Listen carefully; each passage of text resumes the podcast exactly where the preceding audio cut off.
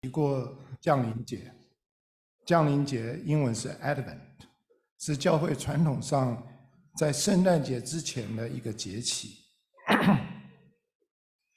降临这个意思 Advent， 它的原文是拉丁文是 Adventus， 是到达或是将要来的意思。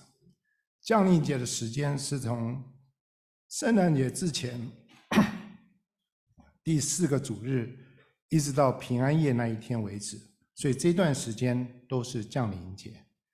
那今天今天是啊二零二三年降临节的第一个主日第一天。那降临节在基督徒是庆祝主耶稣基督以弥赛亚的身份，按着旧约的应许在地上完成救赎的工作。同时降临节也是一个充满期待和盼望的季节，因为我们不但是庆祝主第一次的降临，我们也是等待盼望主耶稣基督第二次的降临。弟兄姐妹，今年的圣诞节你会期待些什么？期待礼物，期待假期，期待跟弟兄姐妹还是家人相处的时间。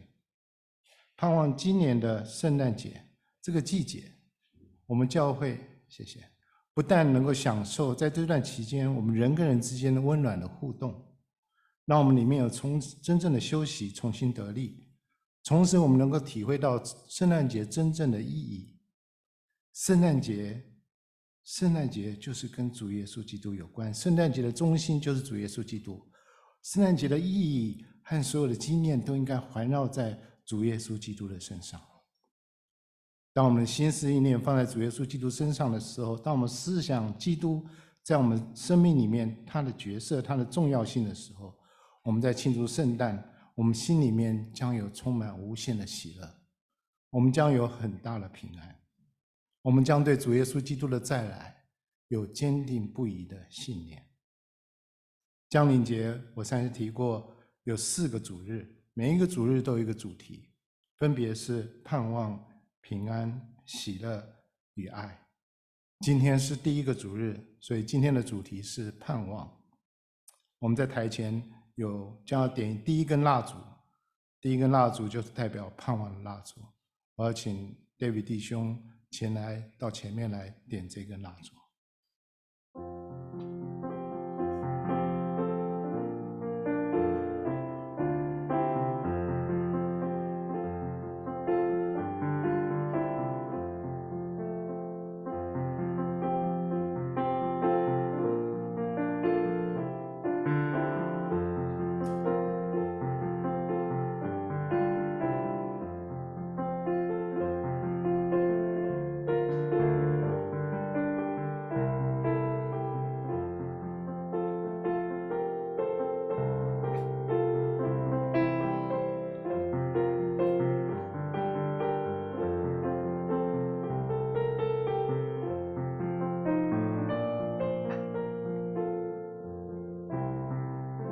主啊，我们欢迎你到我们当中来，进入我们的教会，进入我们生命，进入我们的心。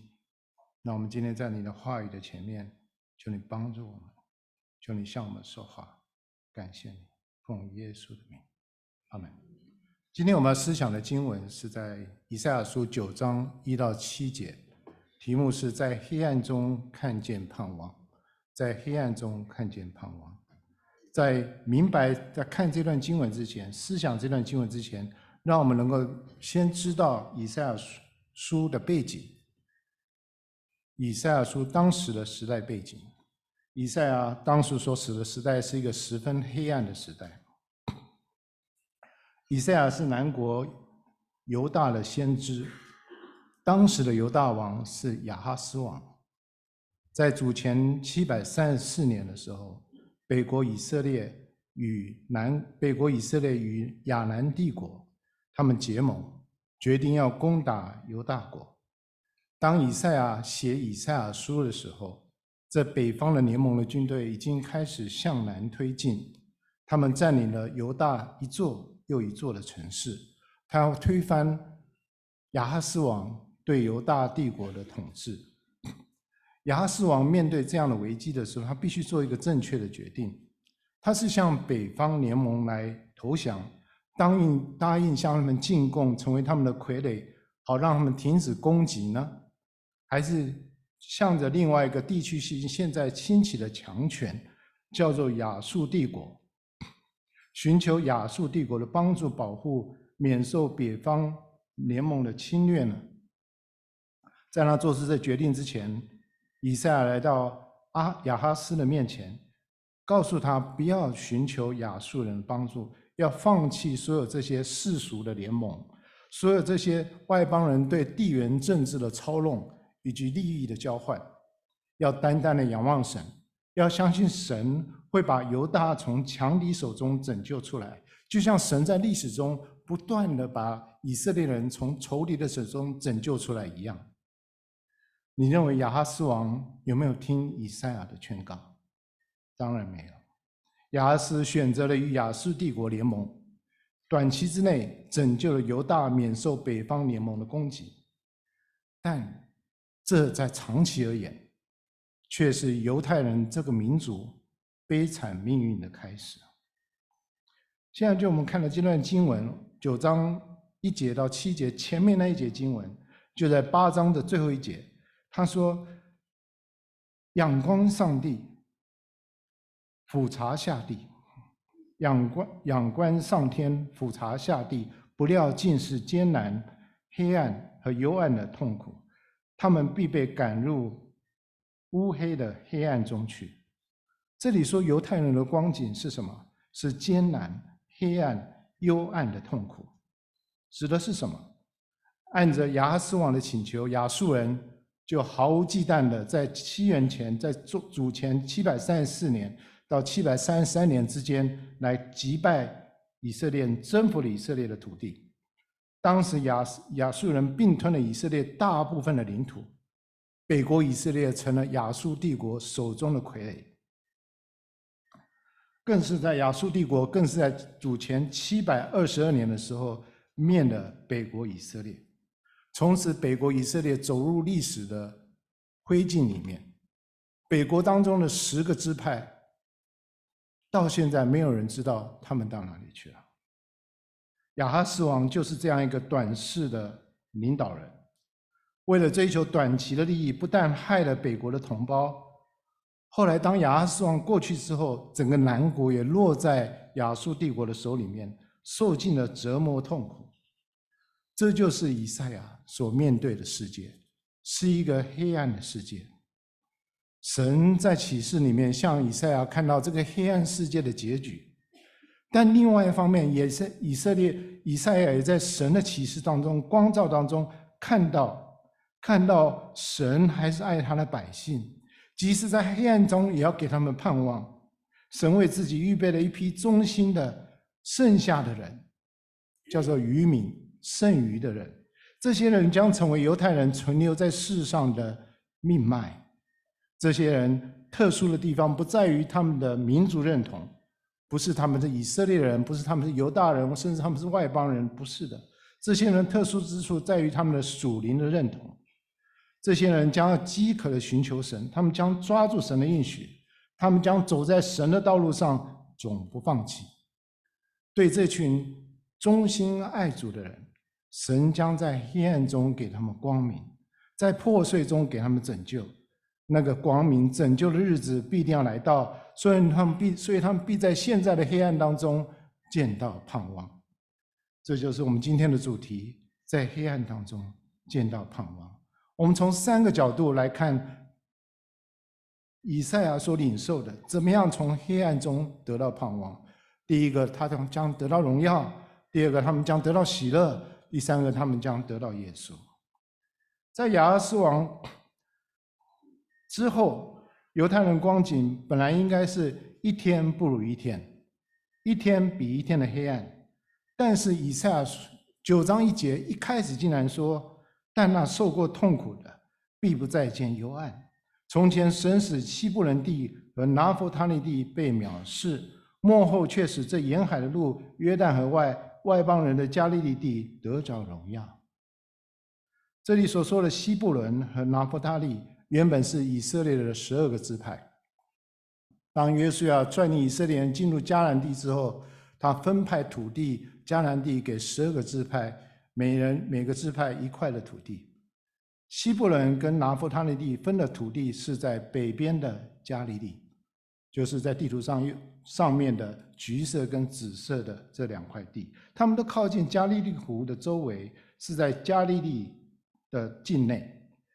在北边的地方有一个山叫做黑门山，黑门山上常年的积雪，积雪流下来的雪水，地上刚好灌溉在这片的土地上。这片土地是个平原，是一个连接地中海跟东方国家的一个桥梁，所以商业贸易鼎盛。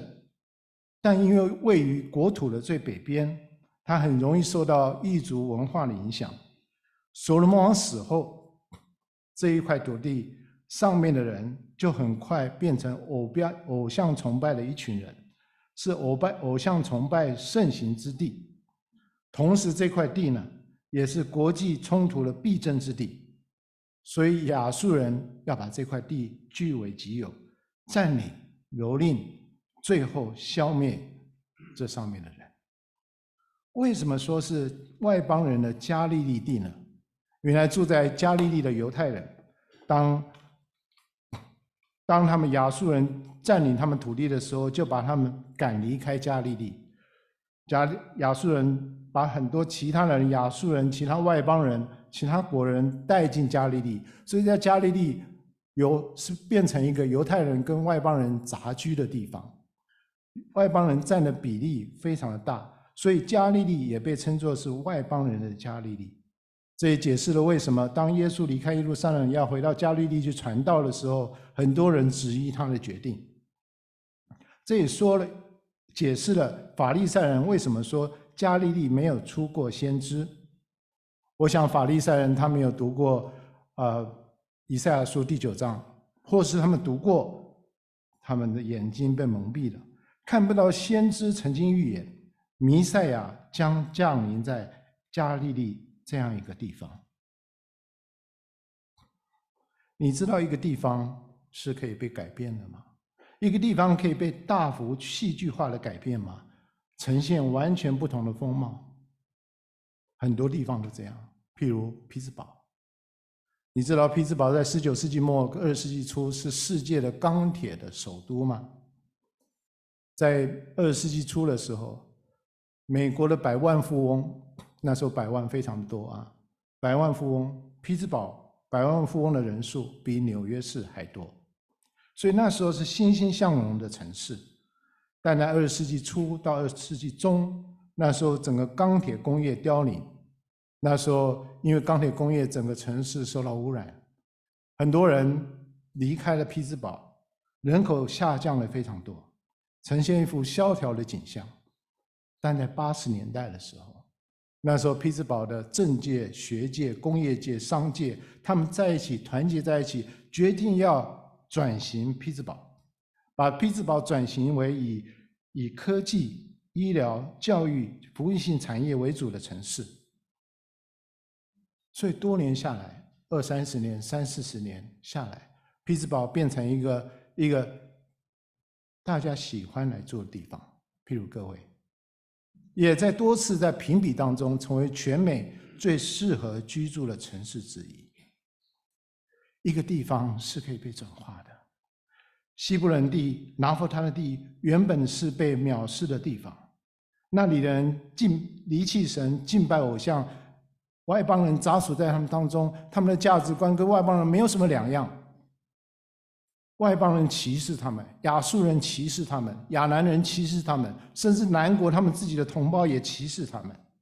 但是九章一节竟然说，西布伦地和拿弗他利地那里的人们，虽然受过痛苦，在将来却是不再见幽暗。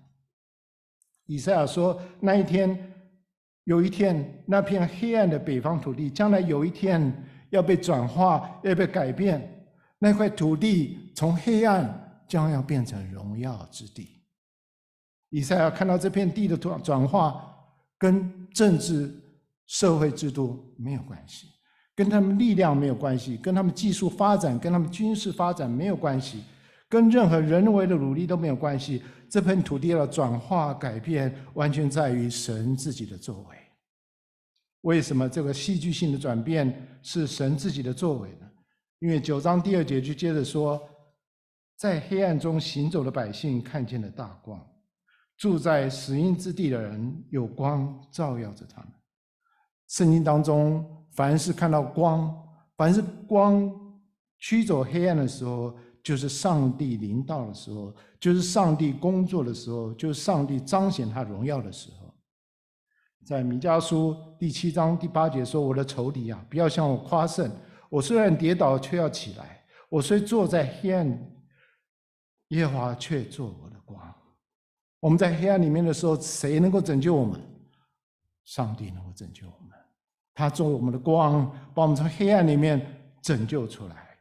约翰福音一章五节说：“光照在黑暗里，黑暗却不接受光。”第九节说：“那光是真光，照亮一切生在世上的人。”那光是谁？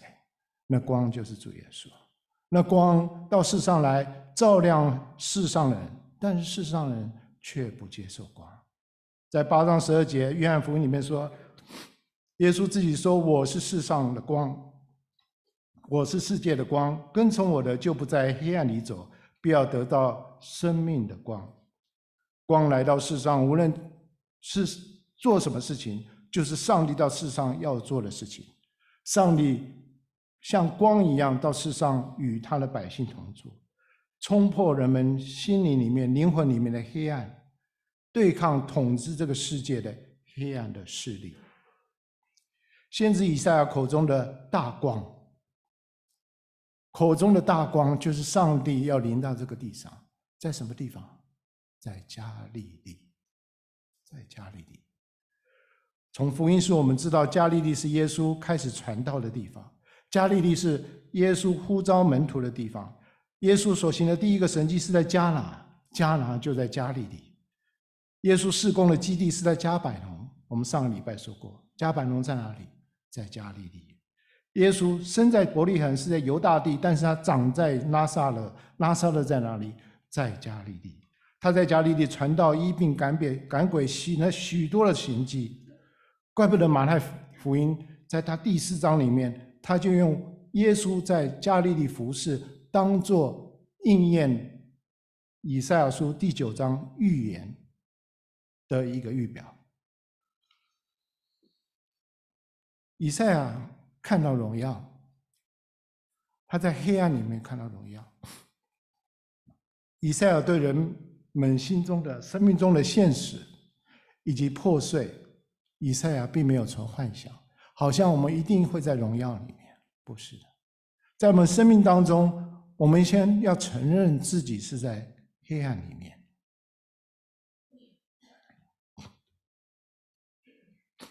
丘吉尔，英国的首相丘吉尔，有一天他请了一个英国的画家为他画他的画像，画他的画像。那个画家都不让他看到他画画的过程，因为丘吉尔本身是位画家，也许你不知道，他是位画家，而且丘吉尔得了诺贝尔文学奖啊，所以丘吉尔是个多才多艺的人，但是他不让这个画家不让丘吉尔去看他的画画的过程。最后他画完的时候，他给丘吉尔看，就是上面这一张。就丘吉尔非常的不高兴，所以怎么画画成一个老人呢、啊？他说：“那个画家说，你本来就是老人了、啊，我怎么画一个心里面好像不高兴的样子？为什么一个郁郁寡欢的样子？为什么一个很沉闷的样子？为什么？”那个画家说：“我不单只是要画你的外表，我要画你你的灵魂。”他说：“我看到你画了很多的画，特别当你离开英国首相这个位置的时候，退休之后，他画了很多的画。他发现，丘吉尔画了最多的画是一幅后院池塘的画，比如下面那一张，就是其中一张很著名的画，一个池塘。他说他看了这个池塘，画家说他看了这个池塘。当我看到这幅画的时候，我可以看到池塘表面下的深深的黑暗和绝望。他看到池塘表面下深深的黑暗和绝望。当他这么说了，丘吉尔在他面前眼泪就流下来。丘吉尔忽然发现，他里面有一个深深的黑暗。他想到，在他年轻的时候，他原本有一个两岁半的女儿。结果后来夭折了。当了两岁半的女儿去世之后，他丘吉尔非常的伤心，他就在他后院盖了一座池塘。所以他每次去看那个池塘的时候，他就能够纪念他的小女儿。所以他即使在年纪很大了，六十岁、七十岁的时候，他里面那个伤痛还在他心里面，他那个黑暗在他心里面，就表现在他的画里面。这段经文告诉我们，当我们面对自己生命的真相的时候，我们要寻求光明的时候，我们要做两件事情。第一件事情，我们要反省自己生命的真相，我们是活在光明中，还是活在黑暗里？我们与主的关系是亲密的，还是疏远的？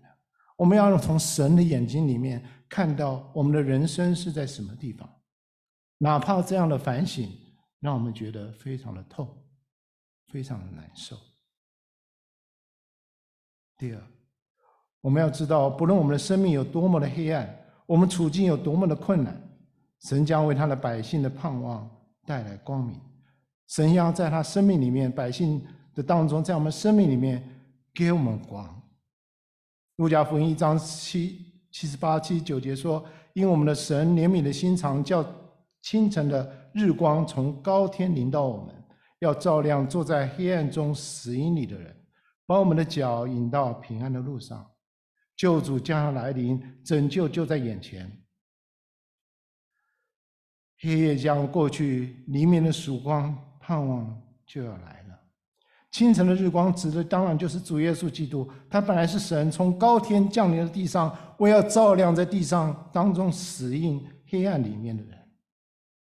以赛亚在七百多年前，在一个黑暗的世界里面，向所有生长生活在黑暗世界里面宣告上帝的应许：黑暗当中有盼望，因为他们能够离开盼望，进入光明。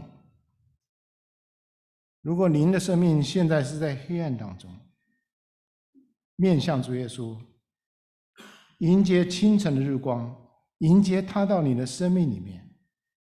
没有主，我们的生命如同是在死荫之地，但是有了主耶稣基督，虽然行在黑暗中，也要见到大光，因为我们的生命要得着主的荣耀。我们要得着主的荣耀。在黑暗痛苦世界当中的人，真的可能喜乐吗？以赛亚告诉我们，可能的，而且是肯定的。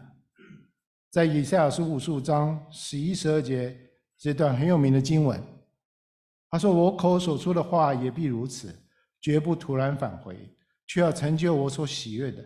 在我发他去成就的事上，必然亨通。你们必欢欢喜喜而出来，平平安安蒙引导。大山小山必在你你们面前发声歌唱，田野的树木也都拍掌。”整个世界在神的百姓的面前，在主耶稣基督的人的面前，跟随主耶稣基督爱主的人的面前，好像都在唱歌，都在歌唱，都在拍掌。因为为什么？为什么这个世界对这些人看起来充满了喜乐？因为这些人的心里面充满了喜乐。我们能够充满喜乐，就像神所命定的一样，他口说出的话绝不突然返回。跟随主的人心里面一定会有喜乐，一定会有喜乐。向来你们有奉我的名求什么，如今你们求就必得着，叫你们的喜乐可以满足。约翰福音十六章二十四节，耶稣带领我们进入光明，离开黑暗，让我们拥有他的生命，因为耶稣基督就是一个喜乐的生命，耶稣基督就是喜乐的源头。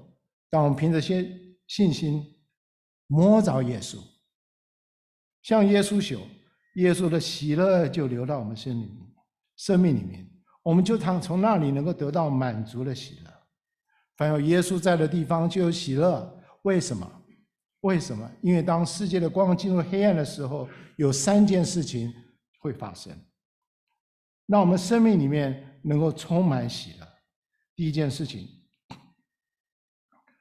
第九章第三节说：“你使这国民众多，使他们喜乐大增。”当有耶稣在的地方，神的百姓的人数就会越来越多。耶稣的生命是有感染力的，是会让人数越来越多的。记得在以赛亚的预言里面，那些有心跟随主的人被称作是渔民，剩余的人。剩余的人本来是一群非少的、非常少的人，非常少的人。但是以赛亚却宣告说，在未来的日子，当光明冲破黑暗的时候，神的百姓的数目将会一直的增加，一直的增加，急剧的增加。不论是不但是犹太人，外邦人信主的人数也会增加，会浴沐，大家都沐浴在神的荣耀里面。那时外邦人的加利利将成为神荣耀彰显的地方。为什么？因为主耶稣基督的光不单照进了加利利，他更照进了外邦人，他灵魂深处，他们的心，他们的心将会被改变，从原本抵挡神的人，变成被转化成一群爱主、跟随主的人。主耶稣第一次降，第一次降临到现在两千多年的时间，外邦人成为神的儿女的人数一直在增加，一直在增加，大大的增加。我们因为主耶稣基督的福音在本地在远方被传出来，我们看到很多人因为主耶稣基督的福音福音能够成为神的儿女，生命得到改变，我们心里面充满喜乐。为什么一个基督徒心里面看到别人得救，看到别人生命改变，我们心里面会充满喜乐呢？为什么？为什么会有一个无缘无故的喜乐？因为我们里面的灵是一个基督的灵，是耶稣的灵。当耶稣看到人信耶稣的时候，我们里面耶稣的灵就欢欣就喜乐。所以第一个，神让当也有耶稣在的地方，就让有耶稣生命的人人数增多。第二个，在第三节的后半说，他们在你面前欢喜，好像收割时的欢喜，好像收割时的欢喜。以赛亚在以色列最寒冷的冬天宣告了春天就要来了。在冬天的时候，所有庄庄稼都死了，所有树上的叶子都掉了，花也不开了。但以色以赛亚却在神的光照里面看到了丰收的季节，他看到了丰收的盼望。神界的以赛亚告诉我们他要做的事情。在以赛亚的时代，这些要做的事情其实还没有发生。但是如果你看看原文或是看英文，你就知道这一段的经文都是用过去式写出来的，好像这一段的经文已经发生过了一半。无论做什么样的事情，神做什么样的事情，神都会带给他的百姓极大的喜乐。他说他们在你面前欢喜，好像收割时的欢喜。这指的是以色列人最喜欢的一个节日。你们知道是哪个节日吗？以色列人最喜欢的一个节日叫住棚节。住棚节这是一个感恩的节日，好像我们才刚过了感恩节。他们感恩神把他们从埃及带进旷野，从旷野带进应许之地。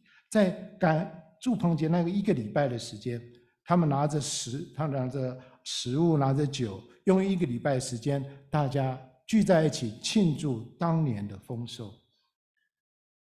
你想想，当时以赛亚写这段话的时候，以色列的光景是什么？以色列正在黑暗、悲惨的光景里面，神却跟他们说，他们将会欢喜，好像收割的时候，他们欢喜一样，他们一起庆祝。住棚节那时候所感受到的欢喜一样。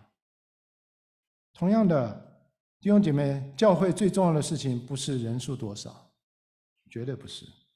但是如果看到教会中有越来越多的人，因为耶稣的生命得到改变，因为耶稣的恩典得到救赎，他们的捆绑能够被释放，他们得到自由，他们活在得胜里面，我们这些所有教会里面弟兄姐妹将会有极大的喜乐，将会有极大的喜乐。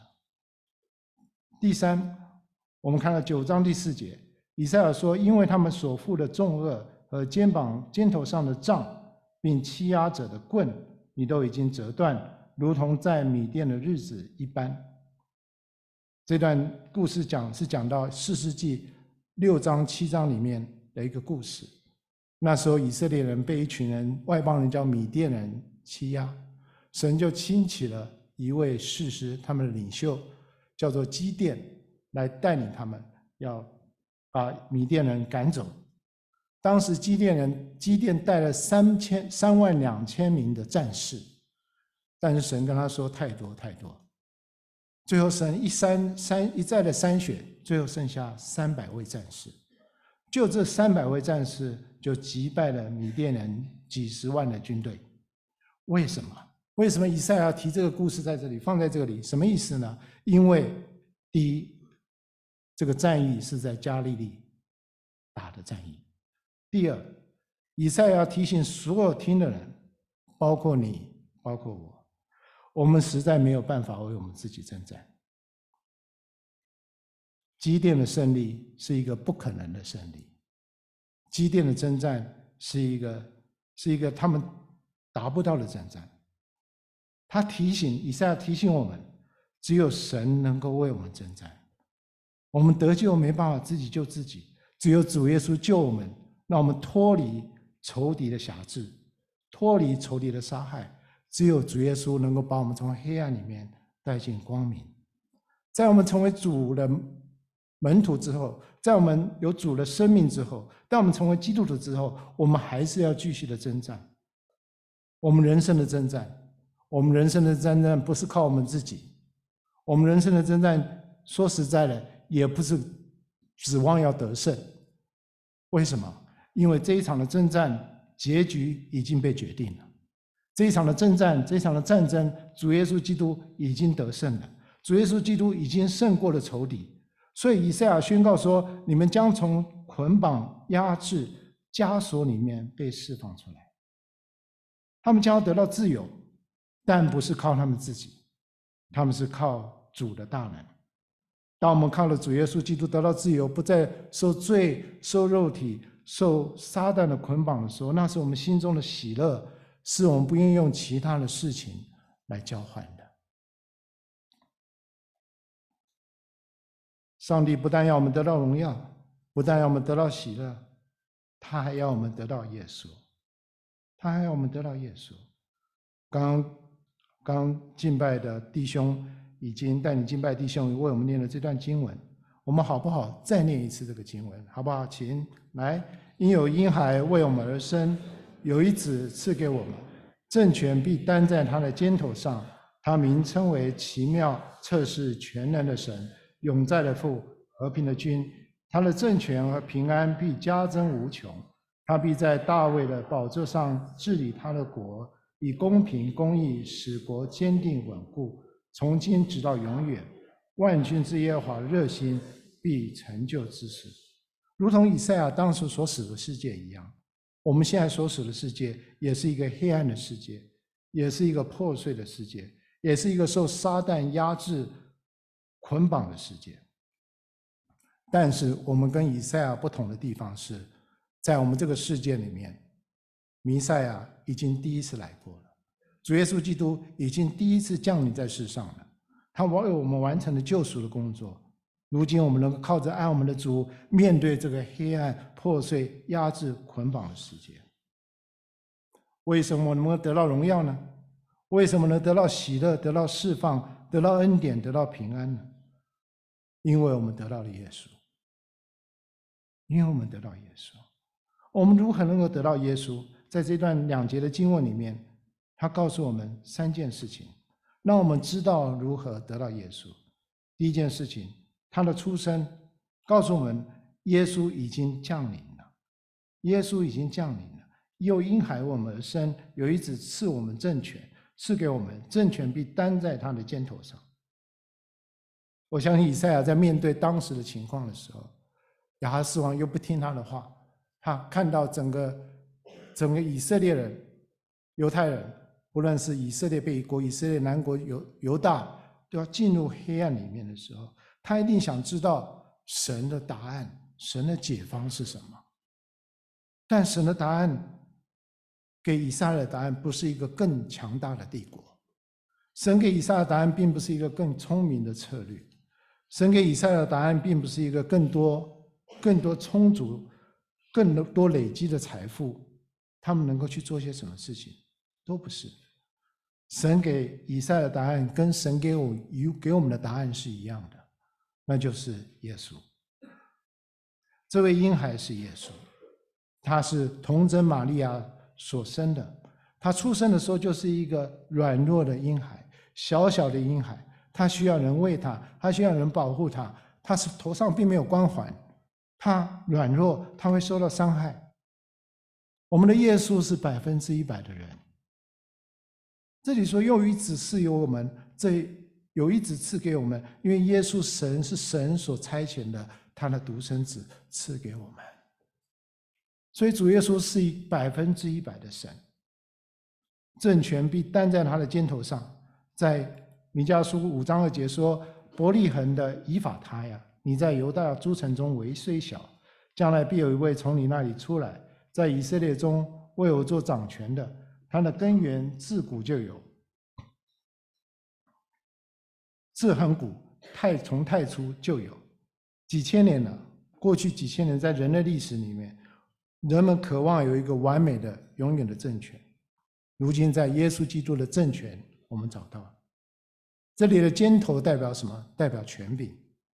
耶稣有强壮的肩头，他能扛得起这个世界，因为他有天天上地下所有的权柄。但是在他的肩头扛起这个世界之前，他必须扛起十字架，为世界当中的人献上他自己的生命。神把耶稣赐给我们，让我们看到神的恩典。神的恩典，如果我们要改变，我们要先得到耶稣，我们向他呼求，他会显明他的慈爱在我们生命里面。第二个，他的名字，他告诉我们他的名字是奇妙策士、全能的神、永在的父。耶稣是我们的奇妙策士。策士是当在古代的时候给王谏言的人，他给王有智慧，帮助王能够打仗，帮助王能够治好他的国家。奇妙策士就是一个有智慧的、无穷智慧的人。耶稣是我们智慧的源头，在黑暗的时代里，他是我们的光，是我们随时的帮助，他是我们的奇妙策士，他是我们的全能的神，他是我们的创造者。耶稣是我们全能神，因为他胜过死亡，他从死亡里面复活。约翰福音一章三节说：“万物是借着他造的，凡被造的没有一样不是借着他造的。”他是我们的创造者，他是扶持我们的人。我们这些软弱人在世上，有全能者用他的右手的膀臂，当我们跌倒的时候，他把我们扶起来。他是我们的全能神。耶稣是我们永在的父，不是耶稣在这里好像代替代替了天父的位格，不是的，而是我们在天父在耶稣的身上看见了天父的属性。在我们无助的时候，他像父亲一样的爱我们，照顾我们，鼓励我们。世上的父亲都不完美，我不是一个完美的父亲，我不能用完美的爱来爱我的孩子，但耶稣是我完美的父亲，他能够用完美的爱来爱我们每一个人。耶稣是我们的和平之君，耶稣是我们和平之君。有三个人，他们在讨论他们的行业是不是最古老的行业。这三个人，他们的行业分别是医生、工程师和政客。那医生说：“你记得吗？在创世纪里面，上帝将亚当的肚子剖开，拿出肋骨，那肋骨造了一个女人叫夏娃，这分明是一个高端的医疗的技术，所以医生是世界上最古老的行业。那工程师说不是的，你有没有看到最刚开始，他说在上帝创造世界之前，地是空虚混沌，渊面黑暗。神造了这个世界，神创造这个世界，这分明是一个世界的大工程。所以工程师是世界上最老的行业。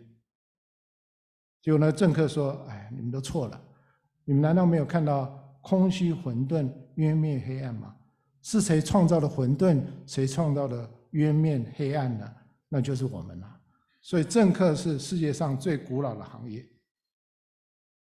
即使是空虚、混沌、渊面、黑暗，其实最可怕、最无解的冲突，在主耶稣基督里面，也能将它转化成最美丽的和平。以色列跟巴基斯坦人、巴勒斯坦人怎么能冲突？怎么能解呢？是无解的冲突，只有回到主的面前，只有主耶稣基督能够把和平带到这世上来。在路加福音二章里面说，在至高之处荣耀归于神，在地上平安归于他所喜悦的人。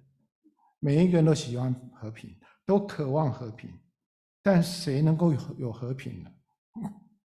路加告诉我们，神将和平，神将平安给谁呢？给神所喜悦的人，给神所喜悦的人。谁能是被神所喜悦的人呢？只有有耶稣生命的人。耶稣在我们还做罪人的时候为我们死，显明他是爱我们的。因耶稣的死，我们跟神才有和好的关系。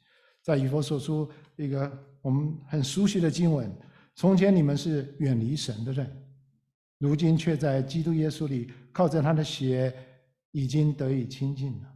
因为他自己是我们的和平，使双方合为一，拆毁了中间隔断的墙，而且以自己的身体终止了冤仇。耶稣是我们和平的君，他让我们与神和好，他让我们与人的关系和好，他是我们和平的君。第三点，他看到他的国度，让我们看到他的国度。他第一次再来，他第二次来的时候，他建立他的国度，他的政权和平安必加增无穷，他必在大卫的宝座上治理他的国，以公平公义使坚固，使国坚固稳定，从今直到永远。万军之耶和华的热心必成就这事，政权与平安。这不但应用在这个世界，应用在我们的身上。如果我们将自己生命的主权交给主，那么耶稣的政权在我们身上就会加增。耶稣的政权在我们身上加增的时候，他的平安也会加增。当他平安增加增加的时候，我们在生命里面就能够拥有他所要给我们的祝福。所以如果我们能够将自己交出去，否定自己能够做些什么，让主的权柄在我们身上实施有功效的时候，他的平安就在我们身上能够彰显出来。圣经当中很多很多的国度，但每一个国度都是借着流血、屠杀、残暴、掠夺、放逐来产生的，都是邪恶的化身。我们看到西方的历史，看到东方的历史，我们看到帝国，看到王朝，很多是我们歌颂赞扬的对象，其实在背后都是邪恶的，都是离弃神的，都是流血的，都是让人不尊重人的生命的。这经文告诉我们，神已经为我们预备了一个永远的国。大卫是基督的预表，借着基督，大卫的宝座将永远坚定。所有世界上所有的政权，所有的国度，包括美国，都会停止，但这个国度却没有穷尽。基督是这个国度里面永远的君王。这个国度是主耶稣基督的国，世上的国成了我主和主耶稣基督的国，他要做王直到永永远远。主耶稣基督的国一定会来到，为什么？因为九章七节说，耶和华万军之耶和华的热心必成就这事。神的热心让我们知道一定会做到这件事情，让基督的国一定会在地上被建立起来。神为什么那么做？因为他里面有一个圣洁的爱激励他，激励他自己。神是爱，神就不会停止不动。当他想到我们是在迷失、在死亡、在黑暗的时候，他就开始他恩典和荣耀的工作。我们神是一个火热的神，他有一个火热的心。我们神并不是一个冷漠无冷漠无情的神。弟兄姐妹，神只知道用一种爱来爱你，就是用最大的热情，用最大的激情来爱你，用全心全意来爱你。我们回忆主的爱，也只有一种爱，就是最大的热情，就是最大的激情，就是全心全意的爱我们的主。在降临节当中，今天是降临节的第一天，我们庆祝主耶稣基督已经来了，他赐下他得救的恩典，凡信靠他的必得到永远的生命。但更重要的是，我们现在等待主耶稣基督第二次的再来，来建立他永远的国。我们翘首盼望，我们忍耐，我们等候，我们热切等待主耶稣基督第二次的再来。让我们祷告。主啊，感谢你，你恩待我们，你在这世上，你是我们奇妙测试，你有圣洁的智慧，求你帮助我们听从你。主啊，你是我们全能的神，你能够帮助我们胜过仇敌，求你帮助我们依靠你。主啊，你是我们永在的父，你用永远的慈爱来爱我们，让我们用用全心全意的爱来爱你。你是我们和平的君，你在十字架上的救赎，让我们与神和好，与人和好，在世上帮助我们充满期待，来盼望你的带来。到时新天新地就要降临在世上，在世上有完全的平安，完全的喜乐，完全的荣耀。那是地上不再有战争，地上不再有痛苦，地上不再有眼泪。求你帮助我们，在圣诞的季节里面，让我们等候你的再来，让我们迎接这样的平安，让我们盼望这样的平安能够降临到人间来。主耶稣基督，感谢你这么爱我们，感谢你帮助我们，感谢你带领我们回到天父的面前。主啊，就求你在这教会里面做成一个工作，让我们的教会成为一个爱你的教会，成为一个得到荣耀的教会，成为一个得到喜乐的教会，成为一个得到耶稣的教会。主耶稣，我们爱你，愿你快来。感谢你，奉耶稣的名。